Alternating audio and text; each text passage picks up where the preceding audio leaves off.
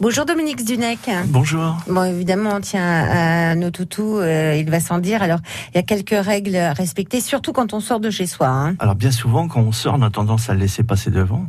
Si on le laisse passer devant, il peut se faire renverser. Et si on le laisse passer devant, c'est lui qui commande. D'accord D'accord.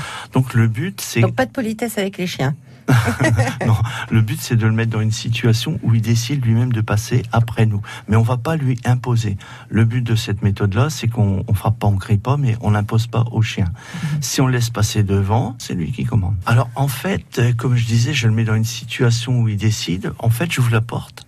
J'ouvre. Quand il veut sortir, je ferme le- vite fait la porte.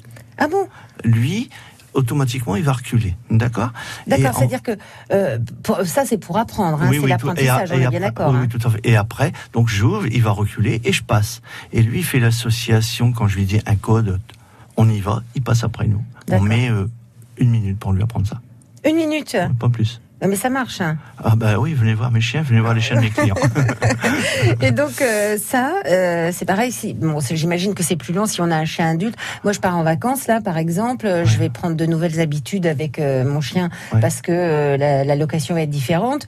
Euh, il n'a pas l'habitude que je lui dise ça. en fait, euh, c'est lui qui doit comprendre. Donc quand vous ouvrez, vous fermez la porte. Et à chaque fois que vous allez devant une porte, il va reculer pour que vous passez avant lui. Merci Dominique Zunec.